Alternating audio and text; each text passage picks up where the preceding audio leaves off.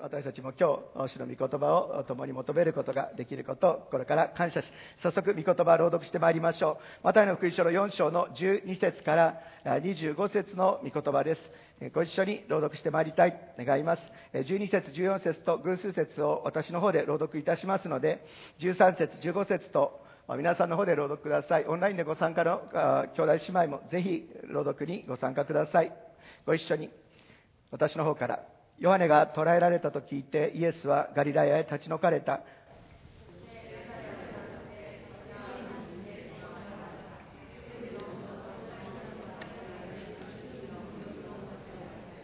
これは預言者イザヤを通して言われたことが成就するためであった。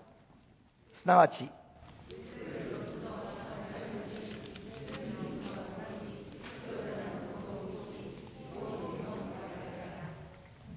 暗闇の中に座っていた民は偉大な光を見、死の地と死の陰に座っていた人々に光が昇った。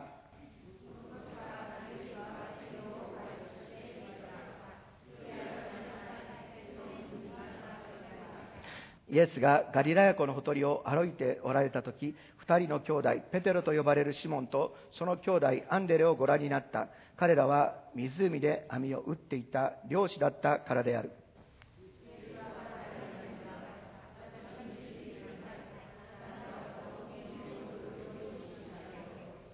彼らはすぐに網を捨てて従った。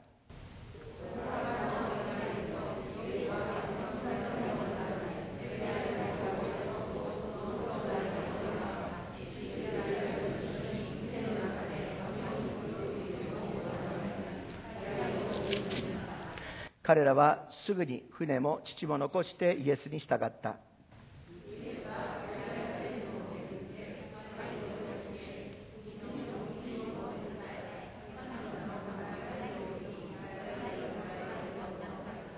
イエスの噂はシリア全体に広まった。それで人々は様々な病気や痛みに苦しむ病人、悪霊に疲れた人、転換の人、中部の人などを皆、身元に連れてきた。イエスは彼らを癒された。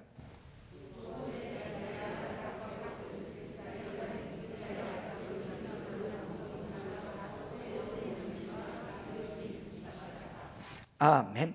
この4章の今日朗読したこの箇所からも、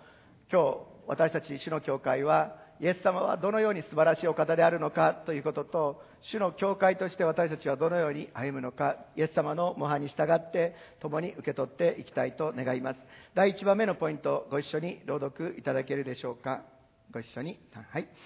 イエス・キリストは最も低いところ軽蔑されたところに来てくださる。アーメン。御言葉は4章の15節16節のところでゼブルの地とナフタリの地、湖に向かう道、ヨルダンの向こう岸、違法人のガリラヤ、暗闇の中に座っていた民は偉大な光を見、死の地と死の陰に座っていた人々に光が昇ったと書かれてあります。イエス様ご自身がこのガリラヤ地方に行かれたこと、そのことをちょっと覚えてみていきたいと思います。まずでも、イエス様ご自身が4章の12節ヨハネが捕らえられたと聞いてイエスはガリラヤへ立ち退かれたと書かれてあります。ヨハネが捕らえられてイエス様は悲しかったのでしょうか？それともその自分も捕らえられて殺されるのが怖かったのでしょうか？それでガリラヤに行ったのでしょうか？いえ絶対にそんなことはありません。ここにも先ほど踊りの中で全てに時があると集合自身の定めの時ということについて先ほど踊りで私たちその恵みいただきましたけれどもイエス様ご自身は地上の歩みを歩まれた時に父なる神様の時に従って歩む。父なる神様の定めに従って歩む。つまりイエス様ご自身は父の定めの時が十字架の死葬りと復活である。その十字架への道を向かってイエス様は歩まれました。でもイエス様はこの時がまだイエス様にとって父なる神様が定められた十字架の時ではないということを知っていたのでこのところを去っていかれました。主ご自身は全て父なる神の時に従って歩まれました。全てに時があります。私たちにも主ご自身の定めの時があることを覚えて主を心から崇めます。そして本当にその特別賛美を通して私たち励ましを受けたことを感謝いたします。で、本題ですけれども、このところで違法人のガリラヤとここで呼ばれていますけれども、イエス様はなぜこの違法人のガリラヤに宣教の最初、ここに来てくださったのか、そしてそもそもなぜここが違法人のガリラヤと呼ばれているのでしょうか。このところについては、神の国を表す民として用いられているイスラエルの歴史を過去に遡って見ていく必要があります。第二コリン第二列王記の15章の29節というところにこのように書かれてあります。私の方で朗読いたします。第二列王記の15章の29節イスラエルの王ペカの時代にアッシリアの王ティグラテ・ピレセルが来てイオン、アベル、ベテ、マーカ、ヤノアハ、ゲデシュ、ハトル、ギルアテ、ガリラヤ、ナフタリの全土を占領し、その住民をアッシリアへ捕らえ移した。このように書かれてあります。皆さんのお手元に第二列王記の17章の5節から8節の御言葉の箇所が書かれてあると思いますけれども、このところで神の民、イスラエルを通して神ご自身は神の言葉を与え、神の言葉は本当に他国を祝福し、彼らを祝福しました。そして、ダビデ、ソロモンの時には他国の王たちもなぜそんなに祝福されてるんですかということで、イスラエル王国の栄が繁栄を極めました。しかし、ソロモンの死後、神の言葉に従わない、神の言葉を敬わないこの民は、え北イスラエルと南ユダに分裂してしまい、そしてこの北イスラエルはついに、え敵国、強国、アッシリアの侵入を受け、そしてアッシリアに滅ぼされてしまうこととなりました。そしてここにも書かれてありますように、このアッシリアの政策というのは、ユダ南ユダを補修として捉えたバビロンとは違って、アッシリアはこの征服した国々を根血政策を取りました。そしてこのガリラやサマリア、この地域の人々をここにも書かれてある通り、捉え移して、そして他国に連れて行って、そしてその中において、ユダヤ人が最もがっかりする、最も辛い、その他国との根結を他国の民族と根結させてしまって、民族的アイデンティティを失わせてしまう。もう自分たちは神の民である、ユダヤ人であるというその神様からの恵みを失わせてしまう。そのようなシリアは政策をとっていました。その捉え移すだけではなくて、このガリラやサマリア地方に、今度はアッシリアが征服した他国の人々をここに捉え移して連れてきました。そして彼らはここでも根血政策を取りました。ですからユダヤ人が神の民として彼らのアイデンティティとして最も大切に思っていたユダヤの血、血統がそこで根血してしまう。その代表者がサマリア人です。そのサマリア人が根血して生まれてしまう。そしてそれだけではなくて、他国の異民族がたくさんこの地方に来ましたので、この地方のユダヤ人たちは神様のご計画を受け取っています。主ご自身の御国がこの地に来るということを受け取っています。でも、その約束された地にアッシリアが捉え移した他国の異民族がたくさんやってきます。自分たちがローマ帝国に支配されているだけではなくて、その周辺を異民族によって囲まれており、そしていつもその標人から侵略を受ける、そのような中にあって、このガリラやサマリア地方、この地域は本当に神の都エルサレム、そしてまたユダヤ人たちにとってみると、この場所、ガリラやサマリアのところは、軽蔑の地であり、最も低いところでした。イスラエルの歴史の中においても、本当に痛みが多い場所であり、このところにおいて、えーイエス様はまず最初にこのところを訪れてくださいました。このところに書かれてある、今度、マタイの福音書の4章に戻りますけども、イエス様はナザレを去ってカペナウムに行かれたと書かれてありますけども、イエス様はなぜこのナザレを去ることとなったのか、皆さん、ルカの福音書4章のところにもその答えが書かれてありますけども、イエス様はどこで生まれ、になり、どこで育ったか。育ったのはナザレです。ナザレでずっと育って30歳になりました。交渉外の最後に最初にナザレで街道でイエス様はイザヤ書61章の1節から3節神である主の霊が私の上にあると宣言し、その交渉外を始められました。そして最初は良かったんですけども、ユダヤ人の人たち、その後半にイエス様が違法人も信仰によって祝福されたという旧約聖書の記事をイエス様が話し出したところ、このナザレのユダヤ人たちは、もうそんな話は聞いてられないとイエス様を崖から突き落とそうとするということが起きました。ナザレの人たちはどうしてそのようなことをしたのかというと、それだけ違法人からこのナザレのユダヤ人、その現地のユダヤ人は侵略、侵害を、侵略され、征服されそうになり、彼らが最も大切にしている神の民としてのアイデンティティを損なわれてしまうという、そのような危機にいつも接していたので、彼らはそのようにして、えー、ここの場所においてはいつも戦いがあり、そしてまた、えーここには歴史的に大きな痛みがありました。でもこのようなところにおいて、主ご自身は痛みのあるところに、そしてまたエルサレムから見てあんなところから、そしてまたナザレから何のいいものが出るだろうと思われるようなところに、イエス様はまず来てくださいました。イエス様はどこまで行ってもイスラエルファーストです。イエス様はイスラエルの家の滅びた羊以外のところには使わされていない。イエス様ご自身はまず違法人のガリラ、違法人がいるからそこに行ったのではなくて、イスラエルの民のための一番痛いところ、一番苦しいところ、そしてまた今でも問題があるところ、そこにイエス様は最初に来てくださって、イエス様の憐れみを示してくださいました。イエス様はどこまで行っても約束を忠実に守られる真実なお方です。その主に私たちもお仕えすることができる恵みを感謝し、主の約束の言葉を宣言していきましょう。イザヤ書の9章のメシア予言の言葉です。このところが、ルカの、また福音書4章でも引用されているのを私たちは見ます。イザヤ書9章の1節2節ご一緒に朗読してまいりましょう。3、はい。しかし、苦しみのあったところに闇がなくなる。先にはゼブルンの地とナフタリの地は恥ずかしめを受けたが、後には海沿いの道、ヨルダン川の彼方、違法人のガリラヤは光栄を受けた。闇の中を歩んでいた民は大きな光を見た。死の影の地に住んでいた者たちの上に光が照った。アーメン。イエス様ご自身は本当に痛みの激しい、そしてまた他の人たちから軽蔑されているようなそのような地域に、イエス様はご存知のように、ヨハネの福音書の中で見ると、サマリアの女を通して、サマリアの町全体を作り変えるという、主ご自身のご計画を表してくださったように、一番辛いところに、一番軽蔑されているところに、主ご自身は最初に来てくださったお方で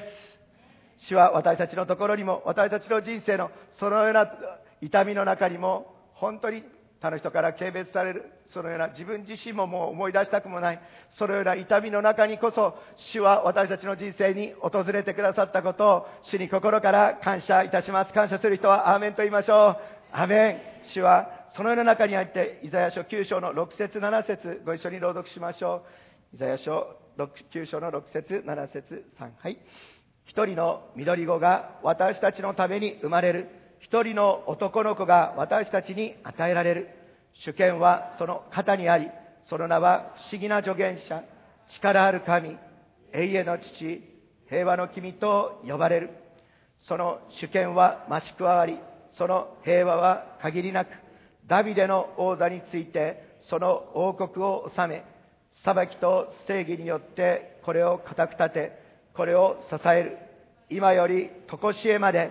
万軍の主の熱心がこれを成し遂げる。アーメン。イスラエルのこの時の北イスラエルがアッシリアに滅ぼされる。南ユダがバビロンに滅ぼされるという、そのイスラエルを取り巻く政局も本当に目まぐるしく動き回り、そのような痛みと混乱のただ中において、イエス様のメシア予言がなされ、イエス様はその約束として2000年前来てくださいました。そして、贖いを完成してくださいました。そしてそのご計画は今も変わることはありません。9章の7節その死刑は増し加わり、その平和は限りなく、ダビデの王座についてその王国を治め、イエス様は最初来てくださる時には、祭司として来てくださり、十字架においてその贖いを成し遂げてくださいました。でもイエス様は再び来られるとき、ダビデの王座について諸国を治められる王の王、主の主としてこの地に戻って来られます。先ほどイスラエルの過去の痛みの場所であると言いましたけれども、イスラエルは今も同じ問題を抱えています。イスラエルの国内において、またこの国境線において、イスラエルは同じ戦いを今も戦っています。でも、この御言葉の約束、イザヤ書9章の1節2節今お読みしました6節7節の間に書かれてある3節4節5節のその全ての約束を成就するために主は再び戻ってこられイスラエルに敵対する全ての敵を打ち破って主ご自身が御言葉の約束をこの地に成就してくださりダビデの座につく王の王としてこの地を治めるために戻ってこられます。主ご自身が今もあるイスラエルの痛みのために使えてくださっていることを覚えるときに心から感謝いたします。そして主ご自身はこの地に来られたときにイスラエルに、そしてこのイスラエルの中においてもガリラヤ、異邦人のガリラヤ、最も痛みのある、軽蔑されているそのところから、そしてイエス様ご自身の心は、みなしご、やもめ、在留異国人、サマリアの女、本当に主ご自身の心は痛みの中にある人々に向けられており、主ご自身は病の人たちのところに行って、その病を癒される。主ご自身は本当に痛みのあるところに、低いところに、軽蔑されているところに来てくださいました。その同じ主が、今東の果て日本、私たちの人生も訪れてくださり、作り変えてくださったことを心から感謝し、第一コリントの一生、私たちの告白として主の前に感謝を持って告白し宣言してまいりましょう。第一コリントの1章の26節から31節の御言葉です。ご一緒に。3はい。兄弟たちあなた方の飯のことを考えてごらんなさい。この世の知者は多くはなく権力者も多くはなく身分の高いものも多くはありません。しかし神は知恵あるものを恥ずかしめるためにこの世の愚かなものを選び、強いものを恥ずかしめるために、この世の弱いものを選ばれたのです。また、この世の取るに足りないものや見下されているものを神は選ばれました。すなわち、あるものをないもののようにするため、無に等しいものを選ばれたのです。これは神の見前で誰をも誇らせないためです。しかし、あなた方は神によってキリストイエスのうちにあるのです。キリストは私たちにとって神の知恵となり、また義と清めと贖いとになられました。まさしく誇る者は主を誇れと書いてある通りになるためです。アーメン。主は最も低いところ、軽蔑されているところに来てくださいました。私のところに来てくださったことを主に心から感謝いたします。第2番目のポイント、一緒に朗読します。3、はい。イエス・キリストは人を通して神の国の祝福をこの地にもたらされる。アーメン。えー、マタイの福音書の4章の19節のところにこのように書かれてあります。イエスは彼らに言われた。私についてきなさい。あなた方を人間を取る漁師にしてあげよう。イエス様ご自身は神の国の祝福をこの地にもたらすためにガリラヤ地方に十二弟子を選ばれました。主ご自身の永遠のご計画天地創造の初めから主はお一人で何でもできるお方なのに最初の人アダムとエヴァを選ばれてそしてこの地を埋めよ増えよと祝福するためにそしてこの地を楽しませるためにそしてこの地を管理するそのために主は最初の人を作ってくださいました。つまり神様には原則があります。神様は人を通してこの地を祝福する。神様はこの地、人を通して神の国の祝福をこの地に分かち合うというご計画を立てておられます。最初の人アダムとエヴァが取っては食べてはならないという木の実を取って食べてその時にイエスと主は必ず死ぬと言っていましたけれども創世記は3章で終わりことはありませんでした主ご自身は憐れみを持ってこの神が作られた人を非常に良かったと宣言する神ご自身の創造を通してこの地を祝福するご計画を諦めることはありませんでした。そして主ご自身はそのためにアブラハムを選び、イスラエルを通してこの地に神の国の祝福を分かち合うと決断してくださったことを心から感謝いたします。そしてあなたを通して地上の全ての民族は祝福されると、主ご自身はこのイスラエルを世界を祝福するもといとして今に至るまで用いてくださり、そしてこのイスラエルの中からもモーセという人物を選び、またダビデという人物を選び、皆さんこれちょっとポイントですけども、リーダー、人を選んで、主ご自身はその人から祝福を流れるというご計画を立ててくださっておられます。今この世の中では何でも平等の世界でありそして私たちは確かにイエス様の救いによっては男も女もギリシャ人もユダヤ人もありません。救いにおいては平等です。でも主はそれぞれに役割を与えていることは間違いありません。先ほどの安倍兄弟の証を聞いて、えー、みんなびっくりしたと思います。なんか奉仕をお願いされて簡単なことだろう先頭に立って捧げ捧げるだけだ。というふうに言ったら私は知ってますけども和本先生はそういう人です。いやあの聞いてあの笑ってくれ笑ってほしいところだったんですけど笑いがないとちょっと辛いところなんですけど、まあ、経験した人はみんな経験してると思うんですけどもでもあ安倍兄弟が言ってくださった中で引用してくださった御言葉の中で大切なのはそれぞれに負うべき賜物。重荷と賜物があるということです。主は安倍兄弟にはそのような役割を与えました。安倍兄弟にとっては重荷だったということですけども主は安倍兄弟にそのような重荷と賜物を与えてくださいました。担ってくださった安倍兄弟と街道事業委員の方々に私も牧師として心から心から感謝いたします。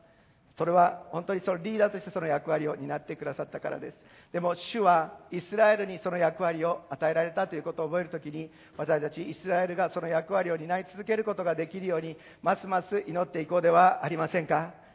そして今日は父の日です。今日大会のすべてのお父さん方主ご自身は御言葉を見ると家長のその祝福を通して主ご自身の祝福を解き放っておられます。創世紀の48章のところでヤコブが病気になりました。イスラエルが病気になりました。早速長子であるヨセフは自分の2人の息子マナセとエフライムを連れてこのヤコブイスラエルのところにやってきました。そのところから何が起こったかというとヤコブが祈った祝福の祈りの通り創世記の48章。その後にはヤコブが祈ったイスラエルの12部族に対する12人の子供たちに対する祝福の祈り。その中にはユダから王権をは離れることはないという大切なダビデがイエス様がユダ族からお生まれになりこの王権がダビデの王国が立つということもこのお父さんの祈りの中から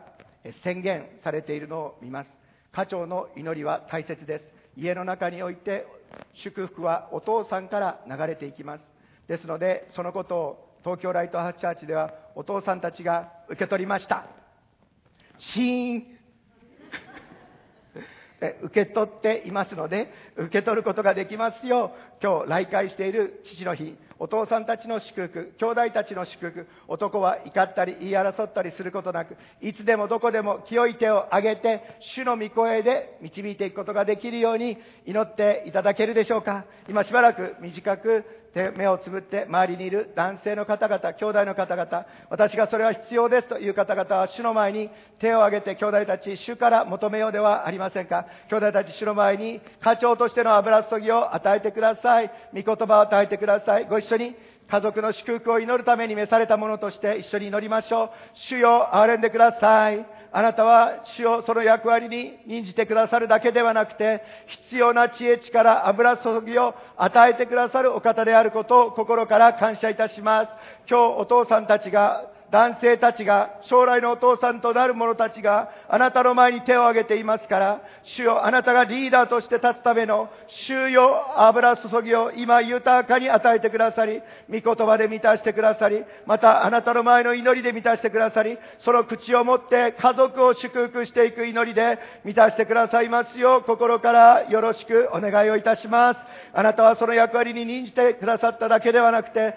それをするための力も豊かに注いでください。ださる真実なお方であることを感謝して、主イエスキリストの皆によってお祈りいたします。アーメン。主はそのようにしてリーダーを通してことをなさる、人を通して祝福を分かち合うというご計画をなさっているので、このところでなぜカペナウムに来たのか、カペナウムに来たのは弟子たちを選ぶためです。弟子たち、そこにはペテロとその兄弟アンデレがいました。ヤコブとその兄弟ヨハネがいました。カペナウムを拠点として彼らは漁師として働いていました。そしてそれだけではなくて、このマタイの福音書を書いた著者、いろんな説ありますが、私は心から信じます。修税人マタイがイエス様にマタイの9章でついてきなさいと。でも、マタイもまたカペナウムで修税所で座っていました。そのところを主はご覧になって、その働きぶりを見て、私についてきなさいとマタイを呼んでいます。そしてまた、この、えー、ペテロとアンデレも、ヤコブとヨハネも、マタイの福音書4章を見ると、彼らが網を繕っているのをイエス様はご覧になりました。そしてまた網を洗っているのをイエス様はご覧になりました。つまり、主ご自身は、弟子たち一人一人の人生、使わされたところでどのように働いているかということも、イエス様は見ていてくださる真実なお方です。今日これから使わされる家庭学校職場で主のためにと使えているその全てを主はご覧になって見ていてくださいます。そして私が共にいるから、私が共にいるから恐れる必要はない。あなたを通して私は主の栄光を表すと励ましてくださっていることを心から感謝しようではありませんか主はこのようにして働くぶりを見ていてくださり、そして主の働きに呼んでくださいました。そしてこの時の当時の漁師たち、えー、イスラエル旅行でガリラヤに行かれた方々は、多くの方々、私も含めて一番好きだったところ、もう一度行きたいところ、ガリラヤ湖です。という方は、ガリラヤ湖、ガリラヤ湖。なぜでしょう？なぜでしょう？それはイエス様がおられた時の自然そのままが一番残っていると思われるからです。でも私たち、あのガリラヤ湖で漁師いましたいませんでした。ガリラヤ湖はイエス様当時漁師でいっぱいだったそうです。漁師で満ち溢れていたそうです。そして漁師はとてもメジャーな職業であり、そしてまたゼベダイの子、ゼベダイはその雇い人を雇っていたとマルコにも書かれてある通り、漁師はとても裕福な仕事の一つでした。なので、私たちの見ている、知っている感覚とは全く違う、東京の感覚の人が、ガリラヤ湖の漁師、とっても貧しかったんだろうな、大間違いです。だからこそ、船も、父も、網も、職業も捨てるのは簡単だったろうな、大きな勘違いです。彼らにとってはその漁師という職業は裕福な職業であり、他の多くの人たちもしている職業であり、彼らにとってそれを捨て、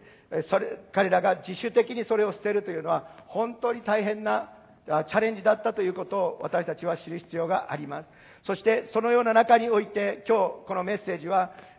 仕事を捨てましょうというようなメッセージではありません。でも今日私たちの主が私たちの前に現れて、私の主はイエス様ですというふうに言われるときに、私たちの全ての価値判断が変わります。イエス様ご自身が先週学んだように、私たちの生きる保証です。イエス様ご自身が全ての敵から私たちを守ってくださるお方です。そして私たちは日ごとにこのお方の命のパンによって生かされています。そして様々な戦いがありますけれども、私たちは神の御言葉によってこう書いてあると宣言し、勝利から勝利の歩みを歩むようにと、主は私たちを召してくださっておられます。この恵みの中に主が私たちを導いてくださいました。つまり、イエスが主である。イエス様が目の前に現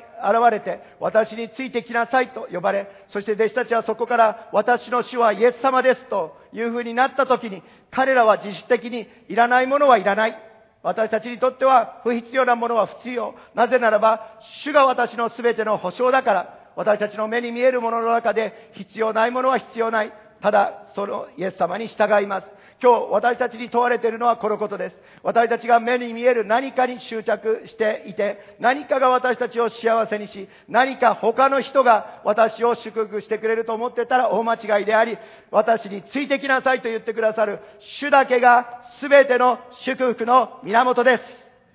だからこそ主が今日私についてきなさいと一人一人に対して明確に語られるとき、私たちは主ご自身によって私たちの持っているものを主の前に開き、主ご自身がそれは不必要だよと言われるならば、主の前に明け渡して、その全てを与えてくださる主に従って、私たちは歩んでまいります。主ご自身は今日も私たちを呼んでくださって、主の前に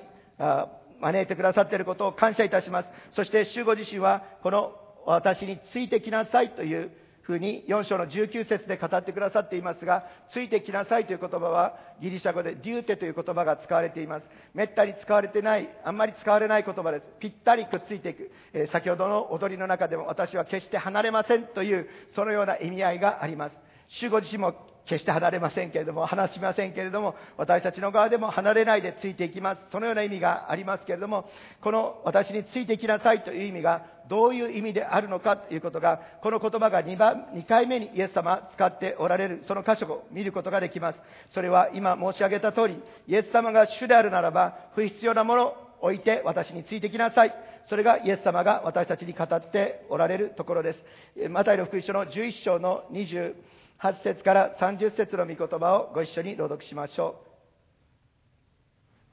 う。ご一緒に。マタイの11、28から33。はい。すべて疲れた人、重荷を負っている人は、私のところに来なさい。私があなた方を休ませてあげます。私は心優しくへり下っているから、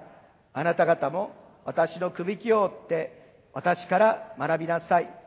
そうすれば魂に安らぎが来ます。私のくびきは追いやすく、私の荷は軽いからです。この私のところに来なさい。28節の私のところに来なさい。これが私についてきなさいとイエス様がまたの福音書4章のところで弟子たちに語っているのと同じことです。イエス様は私にのところに来なさい。すべて疲れた人、重荷を負っている人。ピーター塚平先生、えー、以前このところから日本選挙の鍵となる言葉語ってくださいました、えー、この日系のアメリカ人ユダヤ人の奥さんと結婚し今イスラエルで主に仕えておられますが日本で働いたその経験の中からそして日本を愛し今の日本の現状を見るときに日本はその子供たちを見るときにそしてまた日本の今の現状を見るときに親の期待ということを背負ってその重荷の中で多くの子どもたちが潰れている。そして親の期待だけではなく学校の先生の言葉また友達との比較そしてまた誰か他の人の言った言葉によって縛られそのような自分となろうとして一生懸命頑張るけれどもそうなれなくて結局落ち込んで家に引きこもってしまう。ということが今この日本の中で行われている現状であるということをピーター先生はその今の日本の現状を見て言われました。そしてそれだけではなくて誰しも自分がなりたい自分自分はこうなりたいというふうに願ってそれを掲げて掲げ続けてそしてそれにそのような自分になれない自分に失望している方々も多くおられます。しかし、そのような日本に対して、そのような人々に対して、イエス様は私についてきなさいと語ってくださることを心から感謝いたします。すべての価値基準はイエス様にあります。私たちが目指すのはイエス様であり、イエス様のようになることであり、イエス様は一人一人に異なった賜物と飯を与えてくださっておられますけども、それは他の人が言ったことでもなく、自分が願ったことでもなく、主ご自身が一人一人に対して願っておられるご計画であり、主はその道に歩むための知恵と力も必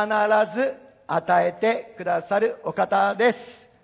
だからこそ私たちは今日宣言します。私はイエス様についていきます。私の血はイエス様です。イエス様が私に期待してくださっている自分となることを目指します。そしてそのようなものとして、主は愛と信頼を持って一人一人を今日呼んでくださっていることを心から主に感謝しようではありませんか？イエス様のところで休み、そしてまたイエス様のところで、えー、この力をいただいた弟子たちは、そのイエス様の十字架の死、葬りと復活、宮業がなされて、精霊与えられてから、イエス様のように歩むものと作り変えられ、そして、使徒の働き2章に書かれてある通り、人間を取る漁師に作り変えられました。精霊を受けたペテロと12人の弟子たちは、ペンテコステの日に立ち上がって、大胆に悔い改めなさい。神の国の福音を語ったところ、1日で3000人が救われて、人間を取る漁師、大切な働きです。暗闇の中から、恥ずかしめの中から、痛みの中から、死の中から、命の光の中に招いていく、つなどっていく大切な大切な漁師としての働きです。その働きを漁師たちは、イエス様があなた方は人間を取る漁師となると言われて、イエス様のようになりたいと願った弟子たち、イエス様に3年半ついていた弟子たちは、イエス様の御手で弟子として作り変えられて、そのペンテコステの日に1日で3000人が釣れました。釣れたって言ったら失礼ですけれども、釣れ、暗闇の中から命の光の中に移っていきました。イエス様の約束の言葉の通りになりました。そして第3番目の最後のポイント。そのために主ご自身の教会、弟子たちも呼ばれましたが、私たち主の教会も今、私たちは主によって呼ばれています。3番目のポイント、一緒に宣言しましょう。はい。主の教会は、イエス様のように、神の国の祝福をこの地にもたらします。アーメン。またる福書4章の23節のところには、このように書かれてあります。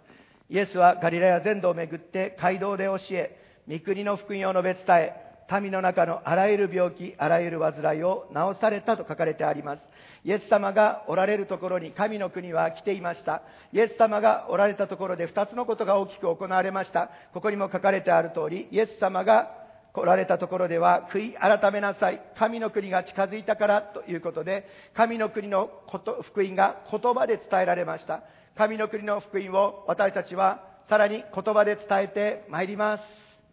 そして言葉ではなく、だけではなく、私たちが生きる生き方を通して、神の言葉を生きる生き方を通して、私たちはイエス様を証しすることができるから感謝します。それとともにもう一つは、このところで、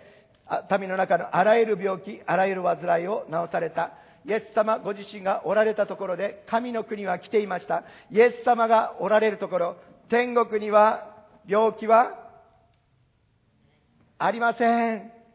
なのでイエス様がおられたところでは、あらゆる病気、煩いは治されていきました。イエス様、神の国が来るところでは、神の国の主権者がおられるところでは、神の国の祝福が表されていきます。第1コリントの4章の20節では、神の国は言葉だけではなく、言葉にはなく、力にある現実生活、この地に神の国が表されていきます。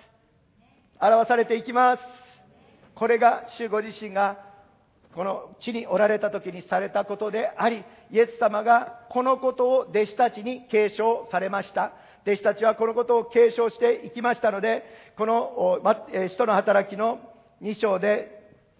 彼らは3000人が救われて教会がスタートしましたけれども、3章のところで最初の癒しの奇跡が行われました。そしてこの生まれつき足の苗えた人がこの宮にの門のところに座っていたということですけれども、今日もう一度考えたいと思います。前にもこれを主は語られましたけれども、この宮のところに座っていた男の人、イエス様はこの人を見たことがあったでしょうかなかったでしょうか見たことがなかったと思う人は手を挙げてください。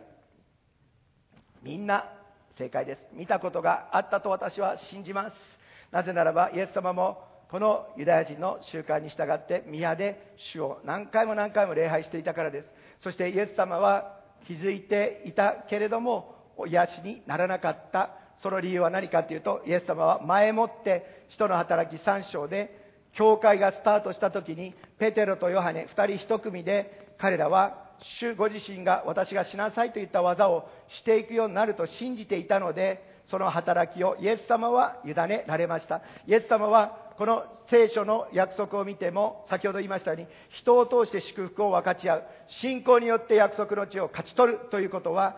主ご自身がおできになることですけども人に委ねられているので主ご自身はそのような原則を持ってその癒しの技を弟子たちに委ねられました。主ご自身は主の教会に対しても同じようにその役割を委ねてくださっておられます。委ねてくださっていると信じる人はアーメンと言いましょうアーメンそのように弟子たちは受け取って彼らはこの後もその働きの中に前進していきました。そしてその癒しが行われました。そしたら問題が起きました。そのような中にあって、えペテロはこのことを告白しています。人の働きの4章の8節から12節の御言葉をご一緒に朗読してまいりましょう。人の働き4章の8節から12節の御言葉です。ご一緒に3、はい。その時、ペテロは精霊に満たされて彼らに言った。民の指導者たち、並びに長老の方々、私たちが今日取り調べられているのが、病人に行った良い技についてであり、その人が何によって癒されたかということのためであるなら、皆さんもまたイスラエルのすべての人々もよく知ってください。この人が治ってあなた方の前に立っているのは、あなた方が十字架につけ、神が死者の中からよみがえらせたナザレ人イエス・キリストの皆によるのです。あなた方が家を建てる者たちが見捨てられた石が礎の石となったというのはこの方のことです。この方以外には誰によっても救いはありません。天の下でこの皆の他に私たちが救われるべき名は人に与えられていないからです。アーメン。このところで大切なことが宣言されています。使徒の働き4章の9節のところで、病人に、えー、その人が何によって癒されたか、癒すという言葉が、ギリシャ語の創造という言葉がここで使われています。また、12節のこのところで私たちが救われるべきな私たちが救われる、救うという言葉、この言葉もギリシャ語で創造という言葉が使われています。私たち、この現実の社会に置かれている私たちに対して、主ご自身の私たちに対する救いは、もう一度宣言したいと思います。イエス様は私たちの救い主です。イエス様は私たちの癒し主です。イエス様は私たちを全てから解放してくださるお方です。つまり聖書の中では救いと癒しと解放この創造という言葉が同じ言葉なんですけども救いと癒しと解放ということに訳し分けられています。ですから私たちを救うことができるお方は私たちを癒すことができるお方です。だからこそこのように主ご自身は神の国の福音を言葉で語るとともに神の国の祝福をこの地に表してくださいました。その働きを弟子たちはこれをやりなさいということで継承しました。主の教会は精霊を受けた後3章でそれを実践しました。4章のところでこのことが分かち合われています。5章に行くともう大変なことになりました。町中の人たちが癒され救われました。みんな弟子たちのところにやってきました。そしてなんとペテロの、あ、子供たちが影踏みやりますよね。なんとペテロをめぐって影踏みが行われました。なぜかというと、ペテロの影を踏んだ人まで癒されたからです。大変なことになりました。本当に神の国は喜びに満ちてますね。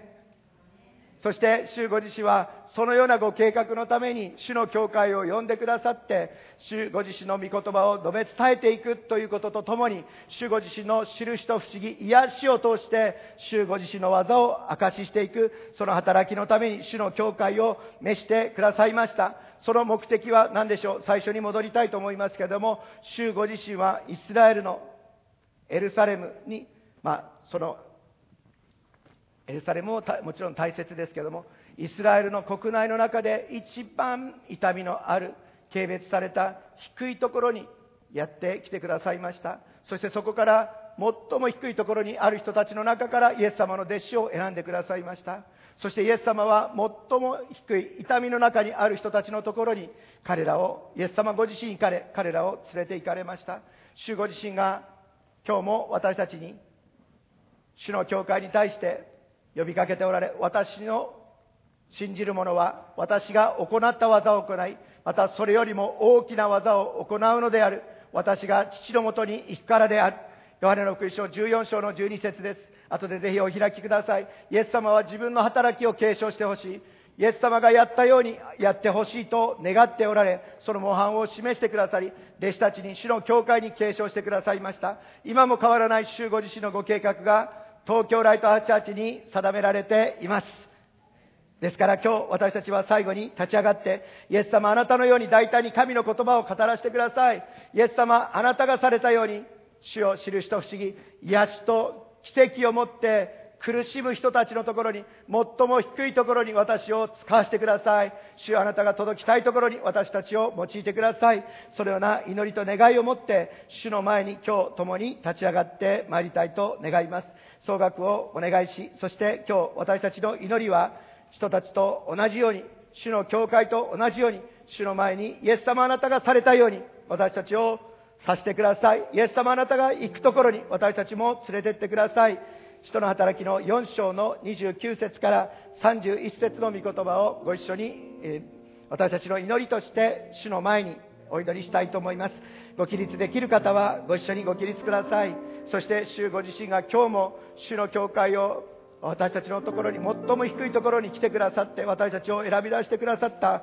そのご目的主ご自身が使わされるところに私たちを使わせてくださいご一緒に祈りとして天の父なる神様主よ今彼らの脅かしをご覧になりあなたのしもべたちに御言葉を大胆に語らせてください。御手を伸ばして癒しを行わせあなたの聖なるしもべイエスの皆によって印と不思議な技を行わせてください。彼らがこう祈るとその集まっていた場所が古い動き一同は精霊に満たされ神の言葉を大胆に語り出した。アーメン。イエス様あなたがされたように私たちもさせてください。あなたが私たちを使わされるところに私たちを使わせてください。大胆に御言葉を語らせてください。あなたの印と不思議癒しを行わせてください。主ご自身の皆の栄光のために最も低いところ痛みの中にある人たちの中に救いが祝福がもたらされるためにそのために主の教会私を用いてください。ご一緒にしばらくの間手を挙げて祈りましょう。